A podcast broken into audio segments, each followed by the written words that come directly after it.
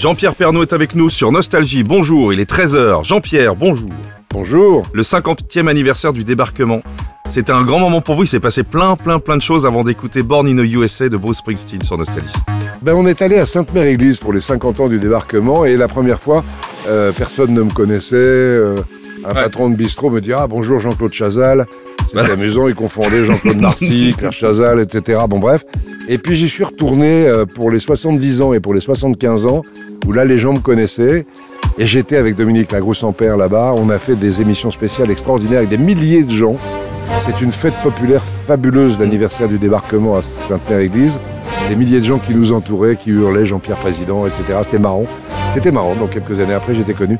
C'est un endroit que j'adore et avec euh, le souvenir de, de ce débarquement au pied de, de l'église rendue célèbre par le jour le plus long, où on voit ce, ce parachute qui a été installé avec euh, un parachutiste américain, c'était accroché au clocher. Euh, voilà, donc j'ai fait les 50 ans, les 70 ans, les 75 ans, les 80 ans, on m'invitera peut-être, je sais pas, on verra. Born in the USA sur Nostalgie à demain 13h. À demain.